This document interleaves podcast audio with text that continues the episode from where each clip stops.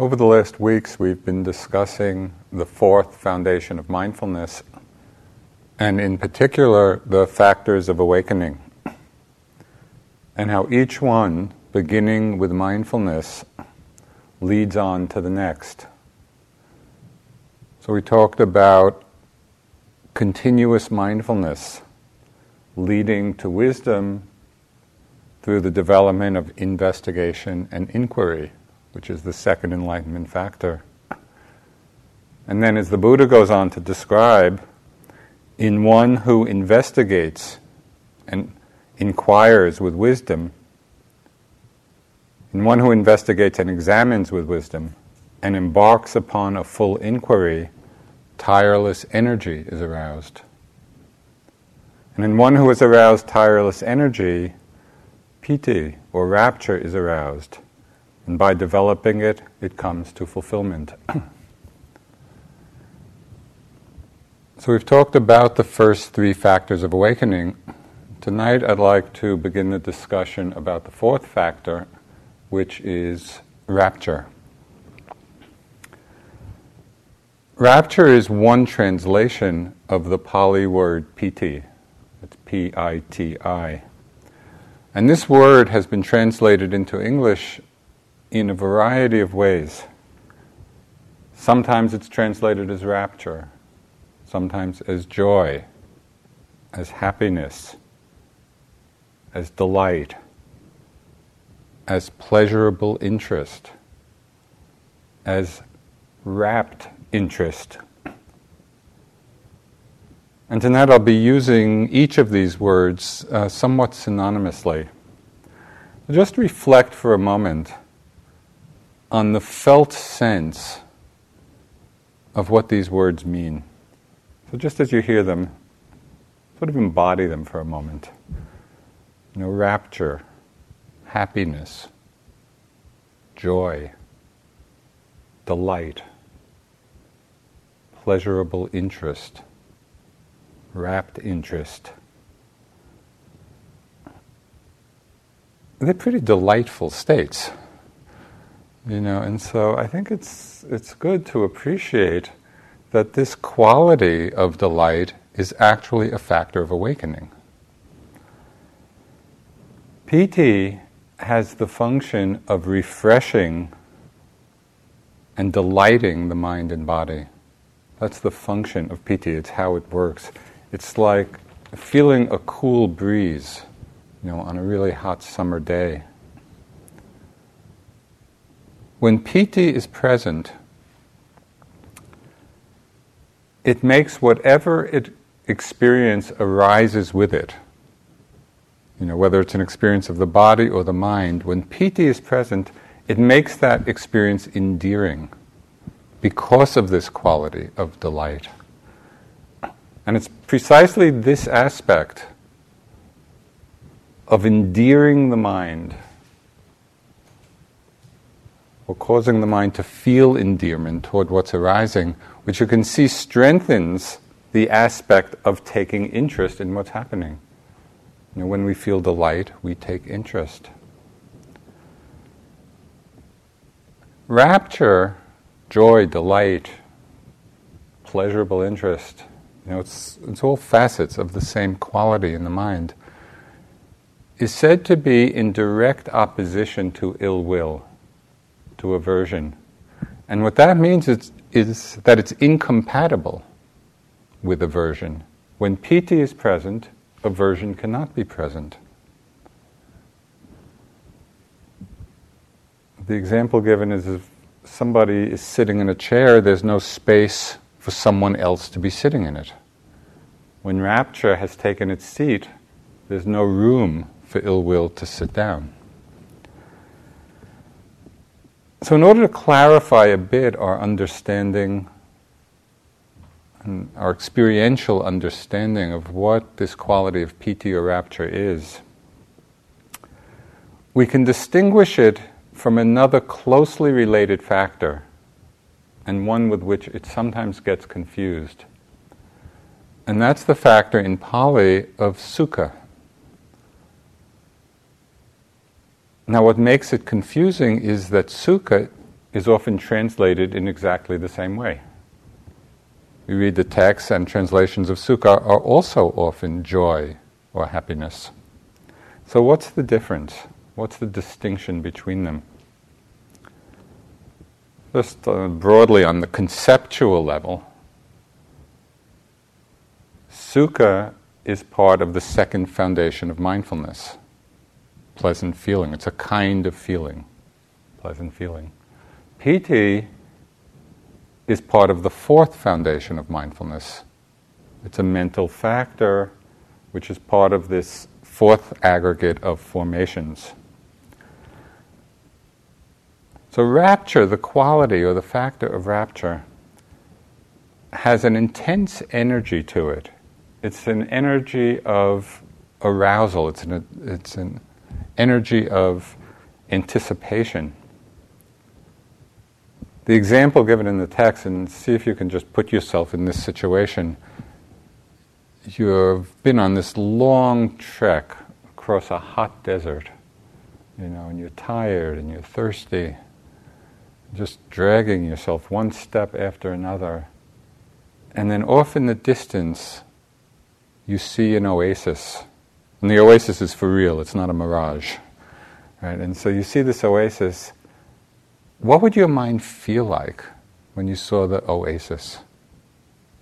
That's rapture. That's piti. Just that anticipatory interest and happiness in seeing it. But sometimes the energy of piti can get so strong, this kind of excited aspect of it.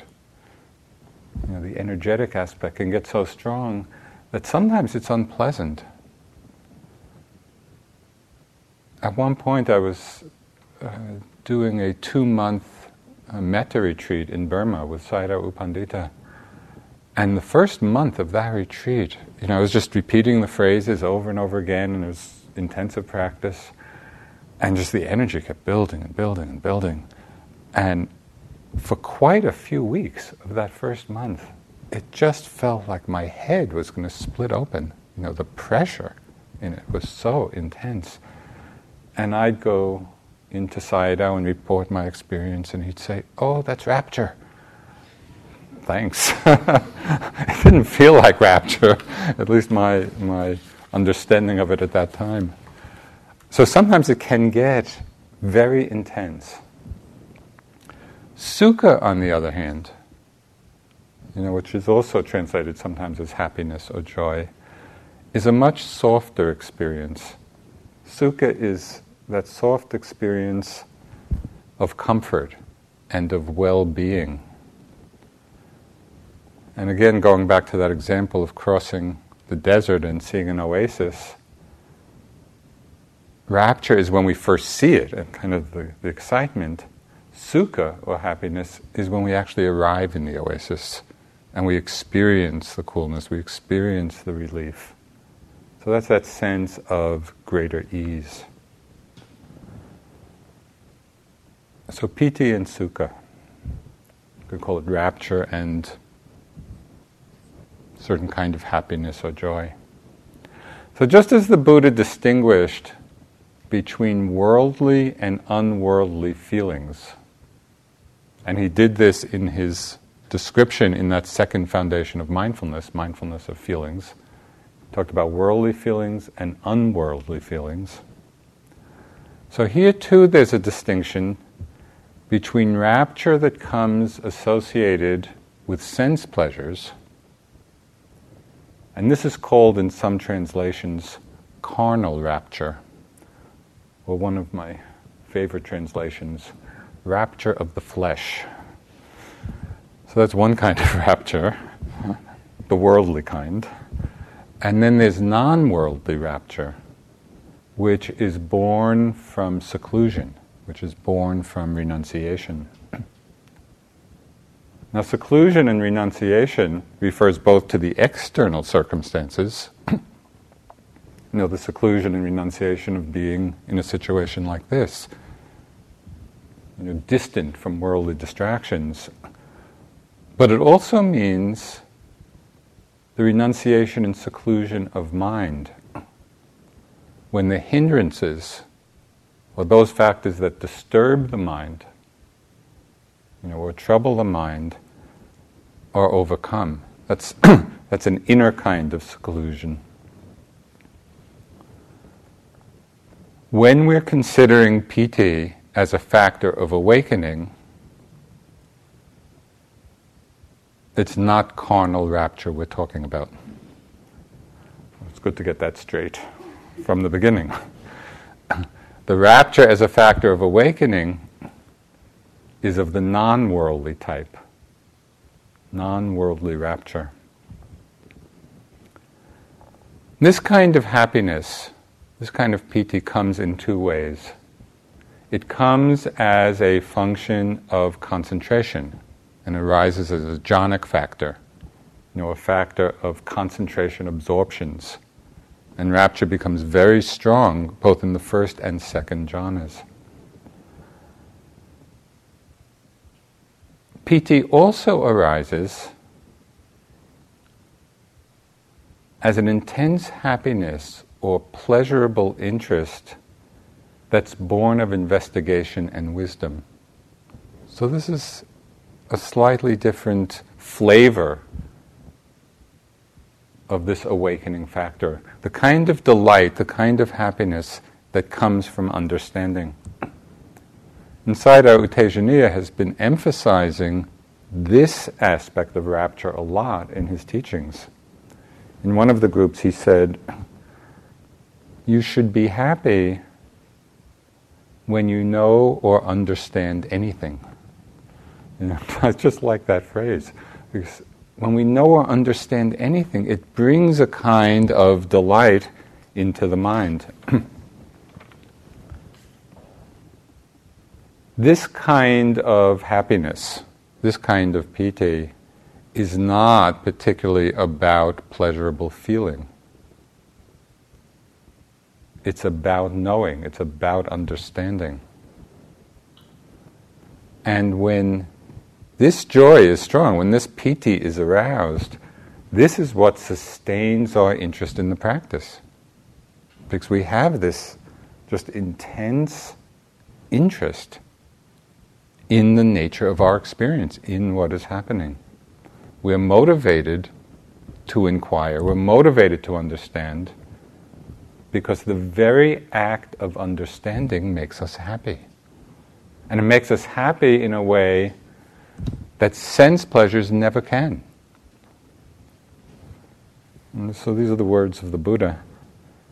The bhikkhu who retires to a lonely abode and has a clear mind experiences joy transcending that of ordinary people. This is one who is clearly perceiving the Dhamma. And I think we all have a taste of that. That's what I think keeps bringing us back, even in times of difficulty, when it doesn't feel like it's going so easily. But we have some experience of the taste of the joy of understanding. So this is this feeling, this quality of rapture within us. So at this point, we're really in a very wholesome process of a positive feedback loop, of these beginning factors of enlightenment, factors of awakening. The energy that arises from continuous mindfulness and investigation leads to rapture. We could call it a Dhamma joy or a Dhamma happiness. And this happiness inspires us to investigate further. And as we investigate further, the mindfulness and the energy gets stronger, and there's more rapture. And the happier we are, we want to investigate further. And so it's just a wonderful spiral leading towards awakening, leading towards liberation. It's as if we prime the pump with mindfulness. And then as the mindfulness gets stronger, all the other factors of awakening roll on to freedom. One of the great Burmese masters of the late 19th century, his name was Lady Sayadaw, an amazingly adept practitioner and an amazing scholar. He wrote many wonderful manuals of Buddhism. He wrote, "If the pleasure and joy experienced in vipassana happiness," and if this kind of dharma delight, dharma joy, if the pleasure and joy experienced in vipassana happiness, which is complete with the 7 factors of awakening, be divided into 256 parts. So I don't know where he got that number. Divided into 256 parts, one single part of that joy and pleasure exceeds the worldly joys and pleasures of kings among humans, devas and brahmas. So great is the joy and pleasure inherent in these factors of awakening. So there's something here, you know, and all of these are qualities of our own minds. It's not something outside of ourselves. These are factors or qualities that we can cultivate, that we are cultivating and developing. So how do we recognize piti? How do we recognize this rapture or happiness when it arises? How do we actually experience it? The Buddha spoke of 5 grades or 5 levels of piti. So the first one he called minor rapture. And we may well have experienced this at different times. Sometimes we feel it as, you know, just kind of goosebumps, you know, a certain, you know, light tingle sensation in the body. Sometimes it's as if kind of the hair on the arms or the back of the neck kind of can raise a little bit. It's a kind of rapture. Sometimes there's a trembling of the body. Sometimes we feel it when the rapture is strong. In this first grade, it has the power to actually lift the posture, you know, and it's when we're feeling it's like an energy flow in the body that just keeps us erect effortlessly. You know, often when people are first starting, it's really an effort to maintain posture, and at a certain point, the force of the piti maintains it, and it really doesn't take any effort at all. So that's minor rapture. The second grade is momentary rapture. And this is the experience sometimes just of a sudden jolt. The example is like of a flash of lightning. Sometimes we might feel it, there's the sensation of like an elevator suddenly falling, you know, and that just a sudden dropping feeling.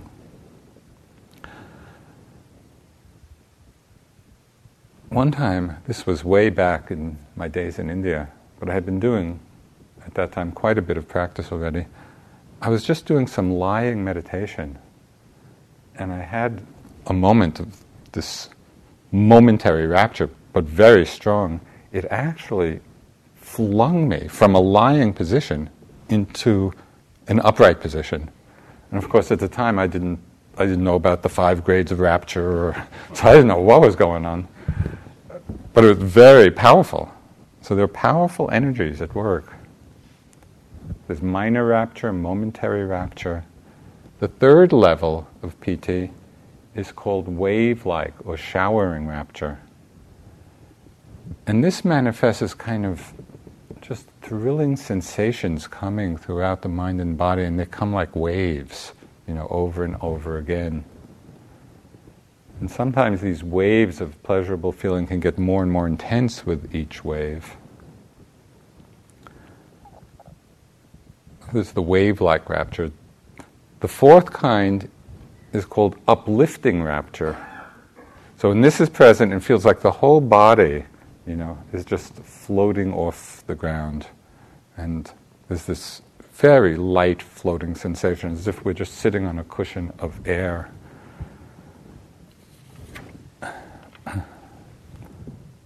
We might feel kind of floating up and down. So the last time Sayadaw U Pandita was here, I was sitting the retreat, and I in one sitting, I just had this very strong feeling of just floating. And I go into my report with him and I say, Sayadaw, it's just like I'm floating on a magic carpet. And all he did was look at me and he said, have you ever been on a magic carpet? He wasn't really into interpretation.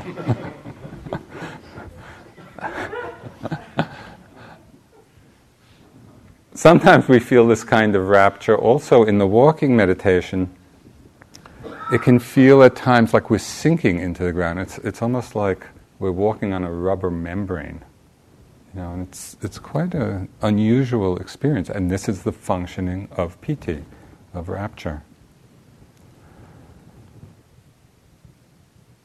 In the Buddhist texts, this kind of uplifting rapture is said to get so strong that either through a spontaneous occurrence or through mastery of it, that it actually has the power to levitate the body off the ground. And the stories, one reads in the text of people flying through the air and doing these kinds of things. It's the function of this factor at work in the mind. During one of our first 3-month retreats that I was teaching, I had one yogi who came to me in an interview once, and he had been doing lying meditation in his room. And he came and he said, I was just doing lying meditation and my body floated 2 inches off the bed. Well, I was a pretty new teacher.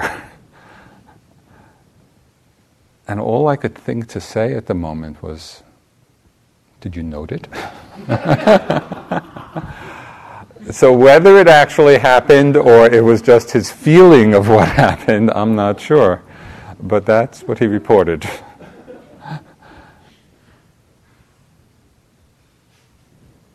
So the last kind of rapture, there's minor rapture, momentary, wave-like, uplifting. Last kind of rapture is called pervading rapture, or pervading joy. And Mahasi Sayadaw describes it this way. He said, a sublime feeling of happiness and exhilaration, filling the whole body with an exceedingly sweet and subtle thrill.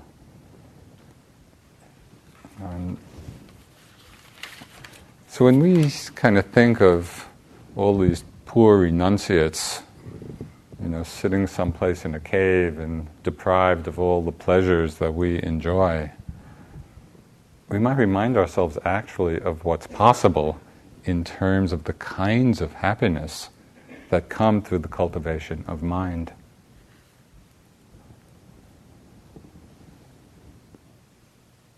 All of these different kinds of joy develop in our practice when there's a strong momentum of mindfulness and the 5 spiritual faculties come into balance.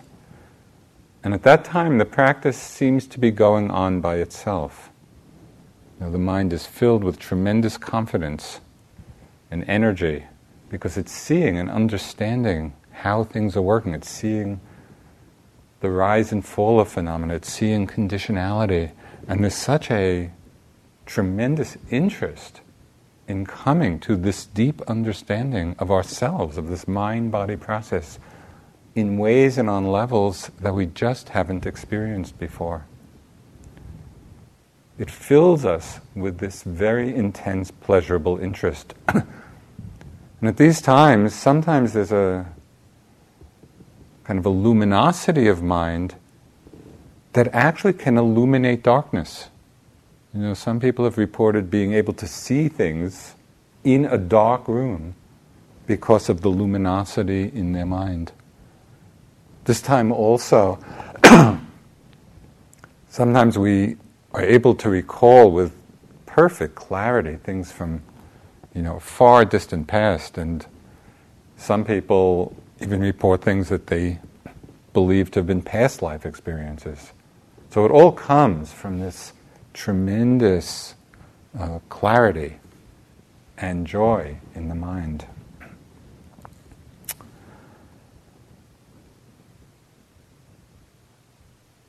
So all of these are wholesome states that have been strengthened through the practice, and they're now working on their own. It's like each one is just fulfilling its own function. Energy is doing its job, rapture is doing its job, faith is doing its job. But at this very wonderful time in practice, there's also a hidden danger. Because the mind can be so elated and excited by what it's seeing, what it's knowing and understanding and feeling. This excitement factor can be so strong that it's easy to lose sight of right attitude and right view. This is when we get caught up in what are called the imperfections of insight. Now, having been forewarned that this can happen, almost everyone thinks, I won't be caught in that. I know to watch out, and I'm not going to get attached to these things when they come. And yet almost everyone does, for a shorter or longer period of time. This vipassana joy, this vipassana happiness is so strong that we begin to feel, oh, now I've got it. Finally I understand what this meditation is about. This is how my practice will be from now on, because we've arrived. Or we become certain that no one else has ever experienced this. It's so extraordinary that no, not my fellow yogis, not my teachers, they don't really know. The intensity is so captivating. We can become so exhilarated by the rapture and the other enlightenment factors at this time that we take this experience to be nibbana, to be ultimate freedom. So one text describes all of this in this way. It says, when insight is adorned with these qualities, right? When insight is adorned with rapture and energy and faith, attachment arises, which is subtle and peaceful, and it clings to that insight and is not able to discern the attachment as being a defilement. That's why it's so seductive. The attachment arises, which itself is so subtle and peaceful that we don't see it.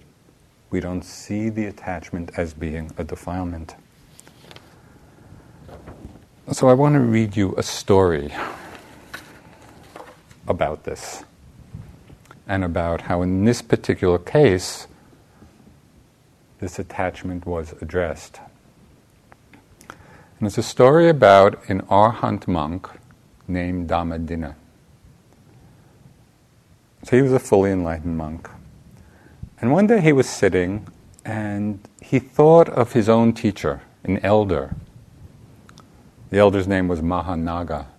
And this elder had taught many, many bhikkhus, many of whom had become fully enlightened. So Dhammadinna is thinking about his teacher and beginning to wonder, is my teacher finished? Is he really fully enlightened? Is he an arhat? As it says in the text, has he brought his work to completion or not? Then he looked with his kind of psychic eye, and he saw that his teacher was still an ordinary man. And he knew that if he did not go to him, his teacher would die as an ordinary man. So Dhammadinna rose up into the air with supernormal power, all the rapture, and alighted near the elder who was sitting in his daytime quarters. He paid homage to him and sat down to one side. "Why have you come unexpectedly, friend Dhammadinna?" the elder asked. "I've come to ask a question, Venerable Sir." Remember, this is his teacher. So ask, friend, if we know we shall say. So Dhammadinna then asked 1,000 questions, and the elder replied without hesitation to each one. Dhammadinna said, "Your knowledge is very keen, sir. When was this state attained by you?" The elder replied, 60 years ago, friend." Okay, so he apparently had become enlightened 60 years ago, apparently. So then Dhammadinna asks him, "Do you practice concentration, sir?" The elder replies, "That's not difficult, friend." Dhammadinna says, "Then make an elephant." So concentrated power. So the elder made an apparent elephant. Then Dhammadinna says, "Now make that elephant come straight at you with his ears outstretched, his tail extended, putting his trunk in his mouth and making a horrible trumpeting." The elder did so. But upon seeing the frightful aspect of the rapidly approaching elephant, he sprang up and made to run away. Then Dhammadinna, the Arhant, put out his hand and catching him by the hem of his robe said, "Venerable sir, is there any timidity in one whose taints are destroyed?" So then the elder recognized that he was still an ordinary man. He knelt at Dhammadinna's feet and said, "Help me, friend Dhammadinna." "Venerable sir, I will help you. That is why I have come. Do not worry." I love that line. "I will help you. This is why I have come. Do not worry." Then he expounded a meditation subject to him. The elder took the meditation subject and went up onto the walk, and with the third footstep he reached Arhantship. These are great stories. But that's what it took in order for that elder to see that what he had taken to be Nibbana, to be ultimate truth, was not. You know, it's that very subtle attachment to these peaceful, happy states.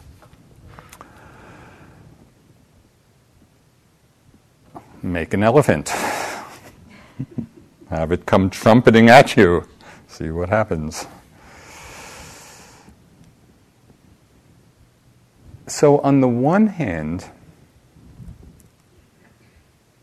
we want to cultivate rapture, we want to cultivate PT, we want to cultivate all these factors of awakening. These are the factors, when they come together, are the cause and condition, right, for enlightenment to happen. But on the other hand, we need to know how to work with them either so that there is no attachment, or to work with the attachment when it arises. So here's where we have to bring in right view. We have to bring in right attitude. We have to bring in an investigative wisdom into play. Understanding that all of these delightful states, and they're very delightful and very joyous, are impermanent and they don't belong to anyone. They are all conditioned. They're all conditioned by various causes. And each one is simply arising and expressing its own nature. This is a very critical understanding at this point, because it points us in the right direction at a juncture in practice where it's easy to take the wrong direction. And there's a name for this juncture. When we can bring wisdom to it, when we can bring right view, it's called the insight into discerning what is the path and what is not the path. And so it's very important to understand this deeply, so we're not seduced by these very wonderful states of mind, these very wonderful experiences. So how do we come to this insight of discerning what is the path and what is not the path? You know, so we see clearly at this point, remembering that it's not easy to see clearly.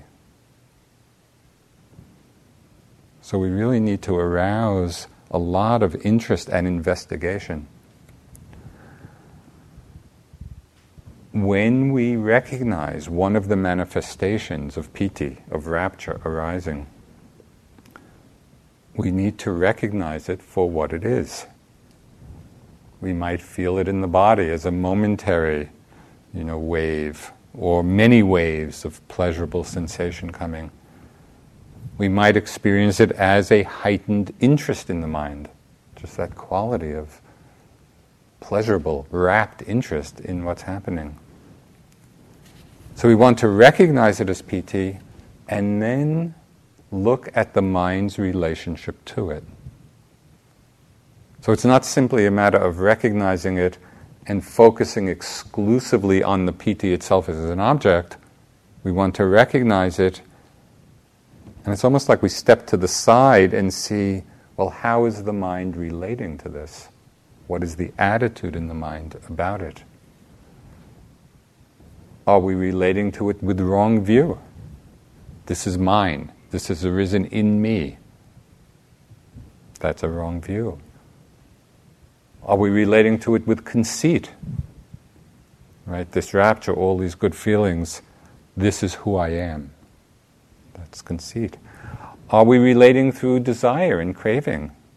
I like this. I want this to continue.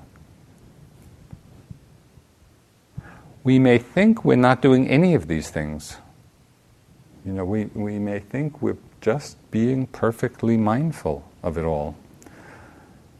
But as a clue, look at how you feel when these very pleasurable feelings go away, when they disappear, when they fade. Are you abiding in perfect equanimity? Or is there a feeling of disappointment? The very common thought, what did I do wrong? Why did it leave? Is there the feeling of wanting it to come back? All of those are signals, right? That there's some level of attachment present.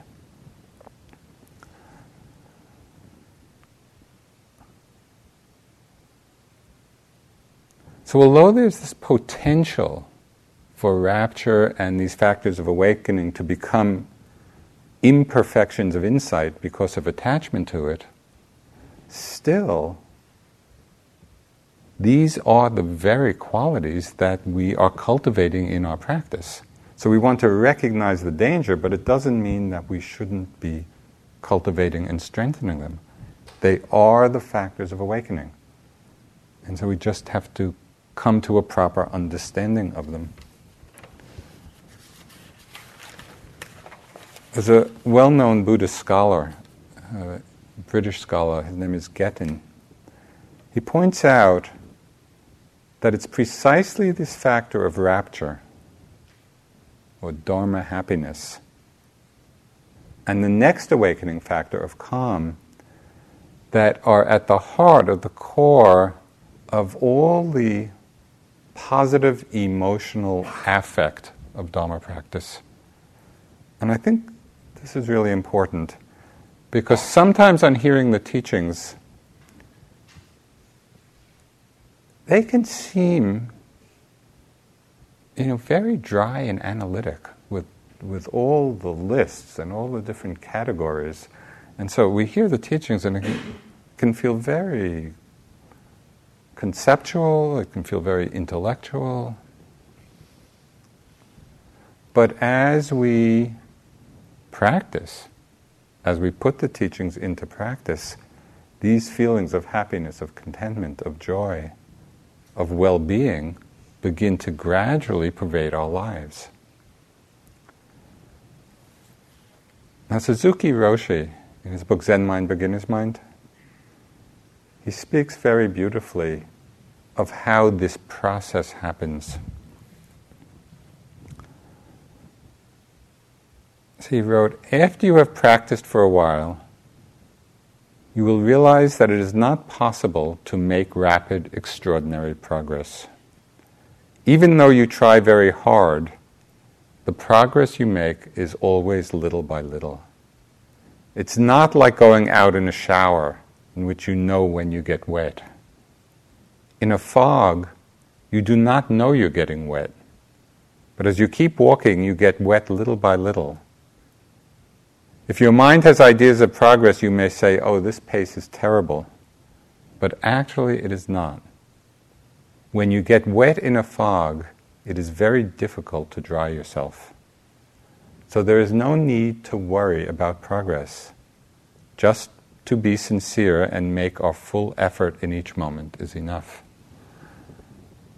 And especially for the Western mind, I think that's such important advice, because we're so often measuring ourselves against some idea of progress. And in terms of Dharma practice,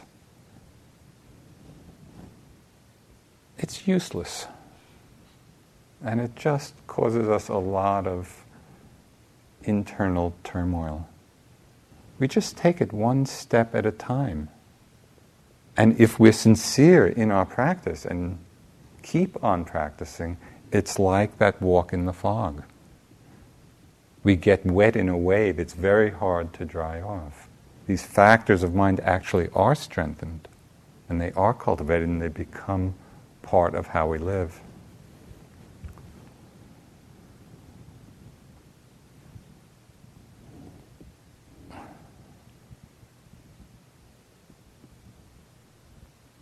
So PT arises when there's a strong momentum of mindfulness. It arises out of a delight in clear seeing, of knowing. And one of the great discoveries in meditation is that there can be PT, there can be rapture, there can be delight, even in an exploration of the hindrances. As we come to a deeper understanding of them. So it's not like that's outside of our field of investigation. The very times when we're feeling the different hindrances, that's when we can bring investigation to bear. So just as an example, what happens when you're feeling bored or discontent in your practice? Does that ever happen? I'm sure at times it does. Now, in one sense, boredom and disinterest is the very opposite of PT. So you would think, well, how can I possibly work with these states of being bored and disinterested in a way that arouses PT? When we investigate or look at the nature of boredom, we see that it has nothing at all to do with the object. It's not that the object is boring, and that's why we're bored. It has to do with the quality of our attention. Fritz Perls, who was one of the originators of Gestalt psychology, he had this very incisive phrase. He said, boredom is lack of attention. And when I first heard that, that is exactly the meditative experience. It's what I call, this lack of attention is what I call more or less mindful. When we're going through the day and we're kind of mindful, we're more or less mindful, but we're not closely mindful. We're not really paying attention. So instead of struggling through this experience of boredom or disinterest, which is how we often relate to it, and we struggle through it, we can actually take that very feeling as feedback to us. When we're feeling bored or disinterested, instead of struggling with it, we actually take it as feedback to tell us. That tells us about the quality of our attention. Those states are telling us, they're reminding us, the attention is not close. So, in the midst of the boredom, in the midst of the disinterest, we can step back and ask the question, what is happening now? What is the mind knowing in this moment? We arouse the interest in that very state. We become interested in just what is there. So again, this is a night for Suzuki Roshi. And those of you who have never read Zen Mind, Beginner's Mind, this is a classic. It came out, I don't know, in the 70s, I guess. And it's just this beautiful collection of little Dharma teachings. So he wrote, "We say pulling out the weeds, we give nourishment to the plant. We pull the weeds and bury them near the plant to give it nourishment. So even though you have some difficulty in your practice, even though you have some waves while you are sitting, those waves themselves will help you. So you should not be bothered by your mind. You should rather be grateful for the weeds, because eventually they will enrich your practice." But how often do we really see the difficulties in that way? Do we welcome them? Oh, good, this will enrich my practice. Or we can remind ourselves to hold it in this way. And it's so amazing that when we do, it becomes the cause for piti, for dharma interest to arise.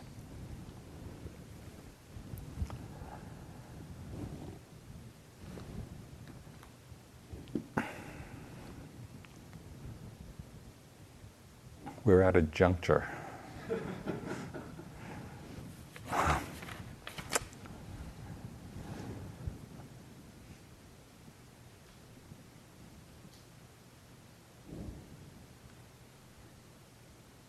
The Buddha also spoke of different reflections that can arouse piti, and there are a whole list of them.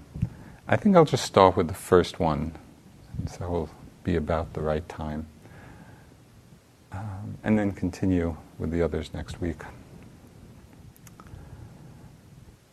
So in addition to the rapture that comes simply through continuous mindfulness, and the investigation and close attention, the Buddha said that reflecting on the qualities of the Buddha, Dhamma, and Sangha bring about rapture. It's easy to hear those words and kind of think, yeah, that sounds right. You know, and it's, yeah, reflecting on the Buddha, Dhamma, Sangha is probably a good thing. It might be worth, though, actually doing it. Just by way of experiment and interest. And doing it in a way not by rote, not by some formula, but really to feel for ourselves, each in our own way, well, what is the meaning of the Buddha, Dhamma, Sangha for me? And for myself, when I do that, and I just reflect on the qualities of the Buddha, and of course there are many, we could focus on, but for me it's always the kind of awe and amazement of thinking of a human being who actually was able to look into the mind and understand it in its entirety, with all of its subtlety. We have trouble watching two breaths in a row. When we see where we're practicing and then imagine the unbelievable qualities that the Buddha must have had to understand the mind in the way he did. It is really, for me, awe-inspiring. And it's a human being. This is a potential. You may each have your own way of reflecting on the Buddha. But when I think of that, it makes me very happy. It's like just talking about it, I can feel the energy arising. Or reflecting on the Dharma. Can you imagine what your life would be like without the level of Dhamma understanding that we have? I mean, it illuminates so much of our lives. It illuminates so much about the causes of happiness and the causes of suffering. It just opens up for us the possibility of wise choice in our lives. It's amazing. It's an amazing understanding. So reflecting on the Dharma, again, in your own way, it creates rapture, it creates this sense of piti. Reflecting on the Sangha, it's inspiring to think that very ordinary people, not the Buddha, but very ordinary people for thousands of years have been walking on the path and coming to tremendous depth of realization.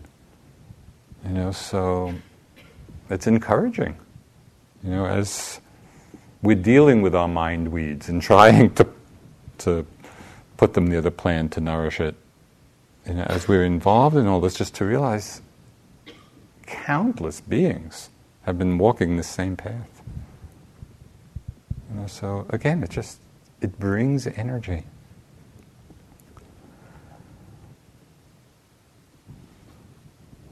One more story. We'll end with a story of the power of the rapture that can come from reflecting on the Buddha, the Dharma, the Sangha.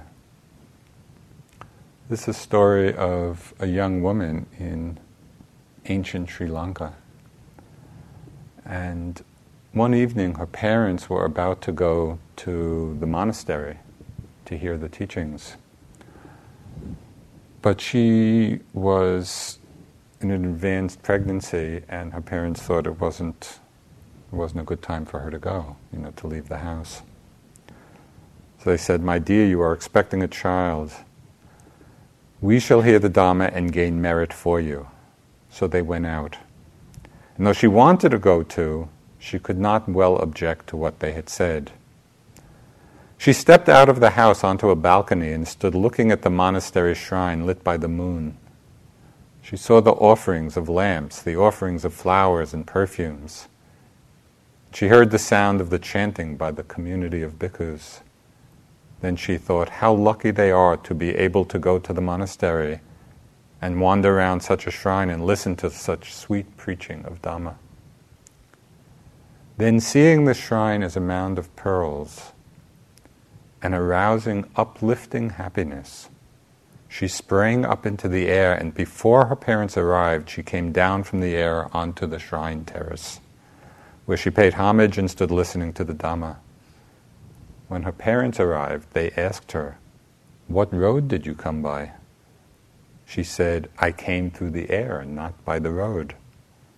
And when they said, "My dear, only those whose taints are destroyed come through the air. How did you come?"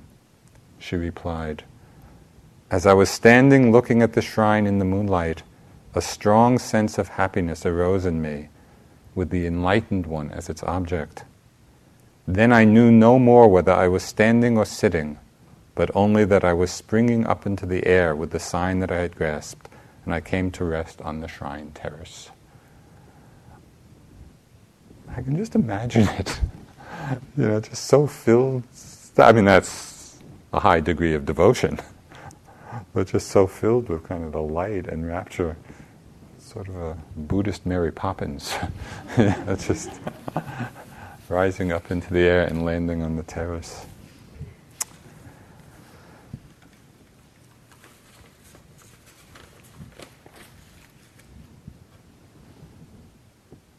So as we practice, as we continue, you know, we begin to taste kind of the joy and the happiness of the Dhamma in many of these different ways. And the Buddha summed it up in one verse of the Dhammapada, and it so, I think, characterizes our own experience in some way, where he says, The gift of Dhamma surpasses all gifts. The taste of Dhamma surpasses all tastes. The delight in Dhamma surpasses all delights. The destruction of craving conquers all suffering.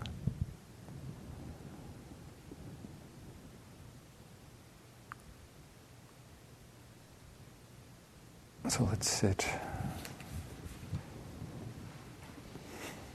letting the rapture lift us up.